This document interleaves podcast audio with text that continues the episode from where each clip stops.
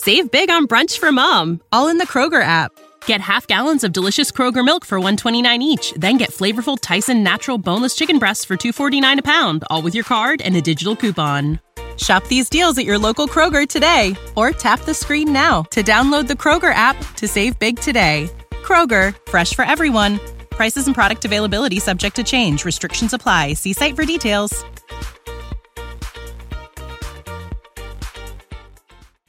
This episode of Writing Excuses has been brought to you by our listeners, patrons, and friends. If you would like to learn how to support this podcast, visit www.patreon.com slash writing excuses. Season 18, Episode 3. This is Writing Excuses. An interview with Erin Roberts. 15 minutes long. Because you're in a hurry. And we're not that smart. I'm Mary Robinette. I'm DongWon. I'm Erin. I'm Dan. And I'm Howard.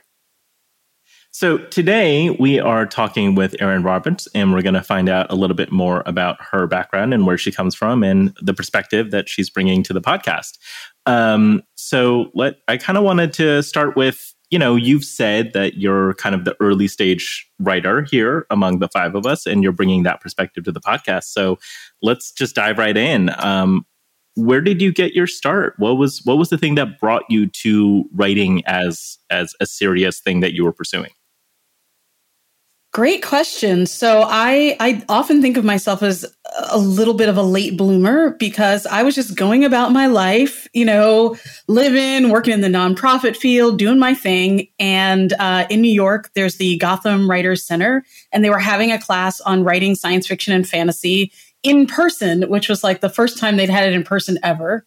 And I decided to take the class and had a really great professor who just you know was like actually you you know you're you're not bad at this. Like you might want to look into this some more like this writing thing. It could it could work out for you uh, which is why i love teaching and why i think teaching is so important because you know you just need somebody to kind of believe in you uh, and say like this this could work. And so uh, that was not that many years ago. I think it was 2014 so 2014 2015 um, I had not been doing any writing or, you know, other than in the margins of my notebooks at, during boring work meetings. Um, and so I just decided to mainline uh, writing, basically like think of me with an IV with writing advice coming into it. So I went off to the Odyssey writing workshop. I went and got an MFA. I listened to Writing Excuses podcast. I did everything that I could to just try to learn about it. But I really kind of came sort of out of nowhere in my life and decided to take this kind of radical shift. That's such an exciting transition. Um, when what was your first sale? Like, how long did it take you to get to that first professional sale? My first sale was in, I think it was 2016. I was actually while I was at the MFA program, which was great because it forced me to write all the time because I had to turn in things to my professor so they would beat me. Not really. um, but they, so I was turning in things all the time and working on stories. And I think actually the first story I sold, Wolfie Things, was something I wrote during Odyssey uh, and then reworked a bit during my MFA and then sold to Podcastle. Go Podcastle. And uh, just really, uh, it was so it took like a couple of years uh, for that to happen. And then I just kept writing and had a few more sales. I had a few things out in 2018. Um, then blah, blah, blah pandemic. And I've been doing a few other things with my time as well. But I continue to love and, and work in the short story form. Was that I, the first place you had submitted to, or had you submitted several places before you got there? Like, how how long did it take you from the time that you're like, I think this is good enough to send out to it ending up on Podcastle? That one took it took a little bit of a journey. It went it went around the world. You know that old song, "Been around the world and I I I I can't find my baby." It's like that, but with short stories. Um, so I think it was maybe the tenth or eleventh. It, it, took a while uh, for for that one to sell, and you know that's how it goes a lot of the time. I, I was wondering because you you talked about the MFA and and I know that you're a science fiction, fantasy, sometimes horror. I always hear people talking about how difficult it is to do science fiction and fantasy in an MFA program. Did you did you have any pushback? Is that where you started? Like, what so was that I, like?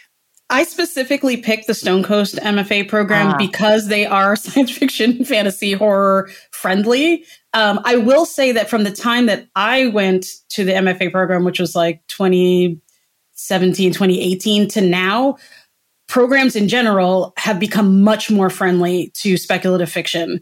I see that now as somebody who teaches at a, a university the people that they're looking for as professors, the classes that they're offering. I think people were like, it was a fad, it'll go away. And then they were like, it didn't go away, and our students are going to write it. So we might as well bring people on who know about it and who don't, you know, turn up their noses at it. So I think we're actually kind of coming into a really rich, amazing era for learning about speculative fiction in an MFA program, if that's the thing that you want to do. Okay. So in 1999, my next door neighbor had just gotten out of medical school and started an OBGYN practice at age 45. I cannot wait to see coach. where this segue goes. He'd no, he'd been a gym coach, it was me. a collegiate gym coach, uh, and then decided, no, this isn't what I want to do with my life. And it was super inspiring to me. I quit my day job to doing software middle management to become a cartoonist. Um, and I've seen in my own life that there's a huge there's a huge effect on my writing that comes from all that stuff that happened beforehand. So the question for you, you yes, you say you came to writing late. There's nothing wrong with that. You front loaded with all of this information, all of this life experience. How has that colored how has that altered? How has that affected the things that you create? Ooh, I love that question. In part because I don't really know. Um, and I think it's something that it's something good to think about more. I think it's something we all could think about more because, you know, you are you. You know, it's sort of like if your face changes every day, you don't notice it. You know, it's when you go and look at somebody else, they're like, oh my gosh, your face has shifted how this has happened i don't know. But you know you you see yourself differently than other people see you. And so you know the experiences I, i've had to me are just the experiences that i've had. But i've had a lot of fun times. Like i there are things that i've learned in working in the nonprofit sector in working in the social justice philanthropy that's really that have really impacted the way that i think about how writing can create positive change in the world the ways in which we see the world one of the things that you learn a lot when you work in nonprofits, and I worked in nonprofit communications, is that there are well worn paths that we have in our thinking a lot of the time. And part of what you try to do when you are in my job is to shift that path a little bit and say, hey, you know, the world could be a little different if we go this different way. And writing can do that. Fiction writing does that as well. Every piece of fiction is telling some sort of story about the world, the way it is, the way it could be. And I think that having thought about that differently outside of the fiction world really helped me think differently about how fiction does that as well. Great. Let's take a break for a second to talk about the thing of the week. And we will be right back with uh, more from Erin Roberts about how to build a career and how to build a life in the writing world. Save big on brunch for mom, all in the Kroger app. Get half gallons of delicious Kroger milk for 129 each, then get flavorful Tyson natural boneless chicken breasts for 249 a pound, all with your card and a digital coupon. Shop these deals at your local Kroger today or tap the screen now to download the Kroger app to save big today. Kroger, fresh for everyone. Prices and product availability subject to change. Restrictions apply. See site for details.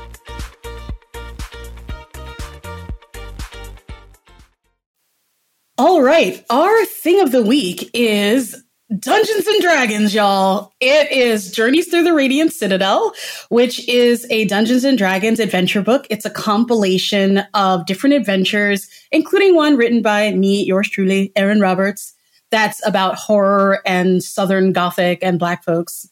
But what's really important and exciting about this book is in thinking about the different perspectives that we all bring to the table and the way that it shapes the worlds that we create. Journeys Through the Radiant Citadel is a D&D book, an official out from Wizards of the Coast D&D book that was written entirely by people of color, bringing our own lived experiences and perspectives to the page and saying, you know, medieval European fantasy, awesome. But what else can I bring to the table? For me, it was what can I bring about the Black experience in the American South? For other folks, it was what can I bring from Mexico? From other folks, you know, it's all around the world. And so people were really bringing themselves to the table and saying, play in our worlds, experience our adventures, and just have a good old time in a D&D way. So it's journeys through the Radiant Citadel, and it's out from Wizards of the Coast. All right. So I have a question for you. Um, as someone who has also worked in the gaming industry, I'm really fascinated to hear about your game writing. Uh, how did you get into that? Um, what are your plans for it in the future? Do you see yourself as primarily a game writer, primarily a, a fiction writer who does games? Um, tell us about that aspect of your career. Sure. I'll start with the second part first, which is that I think of myself as a storyteller. Um, and really, what it's about is figuring out what's the best venue to tell each story. So there are times when you want to control the story. You want to know exactly how the person is moving through it. That's what prose is great for. You know, that's where you're trying to control everything from where somebody takes a breath to what they think of the characters. Not always successfully, but that's a little bit the dream. In game writing, you're letting people play a little bit in your world. And part of it is creating a backdrop for other people to tell their stories. And so it's just a very different type of storytelling, but it's all storytelling and it's all world building, which is one of my favorite parts of just storytelling as a whole and why I've always liked science fiction and fantasy and horror. Uh, for me, I got involved because um, a very kind person.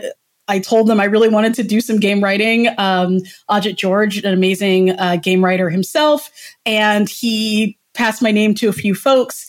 And then I, wrote for them and then they were like, come back and write more and write more and write more, you know, because as you know, if you're ever a freelancer or somebody working in a field like that, getting the first job is hard, getting the second job is harder, and the third is the hardest because that's where you really have to prove that you've got your medal and like that it wasn't a complete fluke.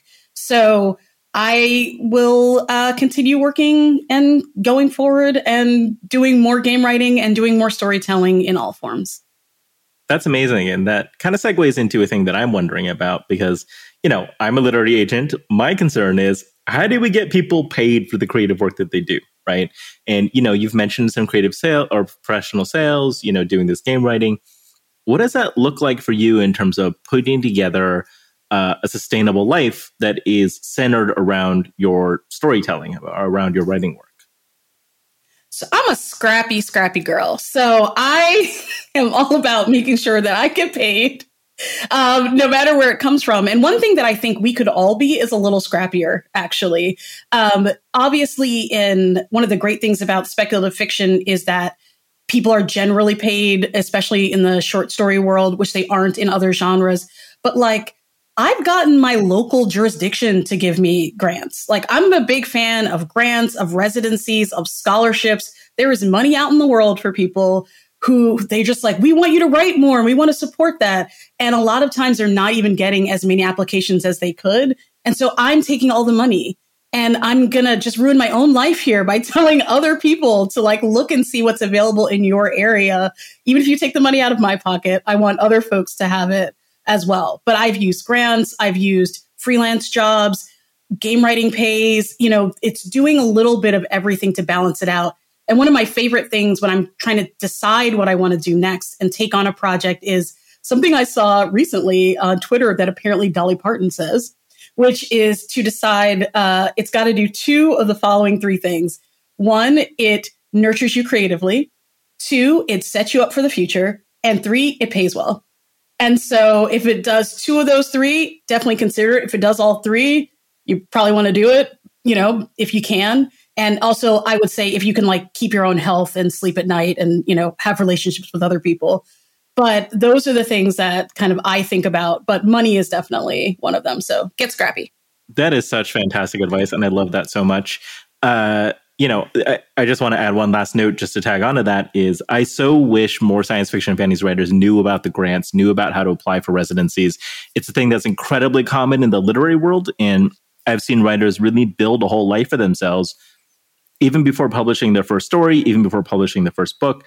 And, you know, really just do some searching, learn how to write a grant application, learn how to apply for residencies, see what's out there. And there's a ton of opportunities to help you figure out how to build a life uh, that is centered on writing that isn't necessarily about directly getting paid for the fiction that you're putting on the page. Okay.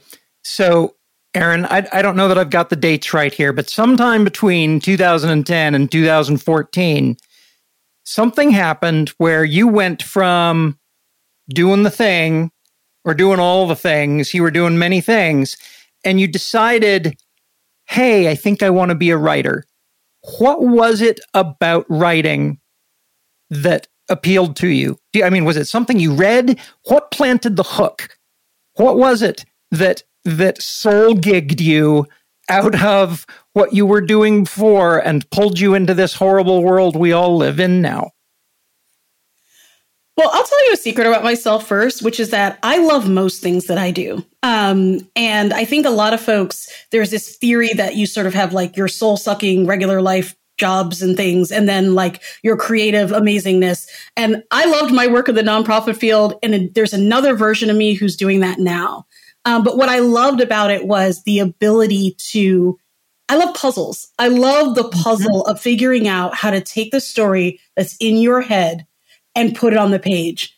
I just finished uh, working on a story uh, and I there's this thing that happens where you're working on a sentence and you realize I've got it. Oh my gosh, this thing is in my head. It now came out and it came out the perfect way that it was supposed to. And to me, there's a magic in that in really being able to, who knows where it's happening in your brainstem, but that process is something that's so magical and trying to capture that magic, even on the days when I want to just like shred everything I've ever written, is part of what keeps me going and keeps me motivated from day to day.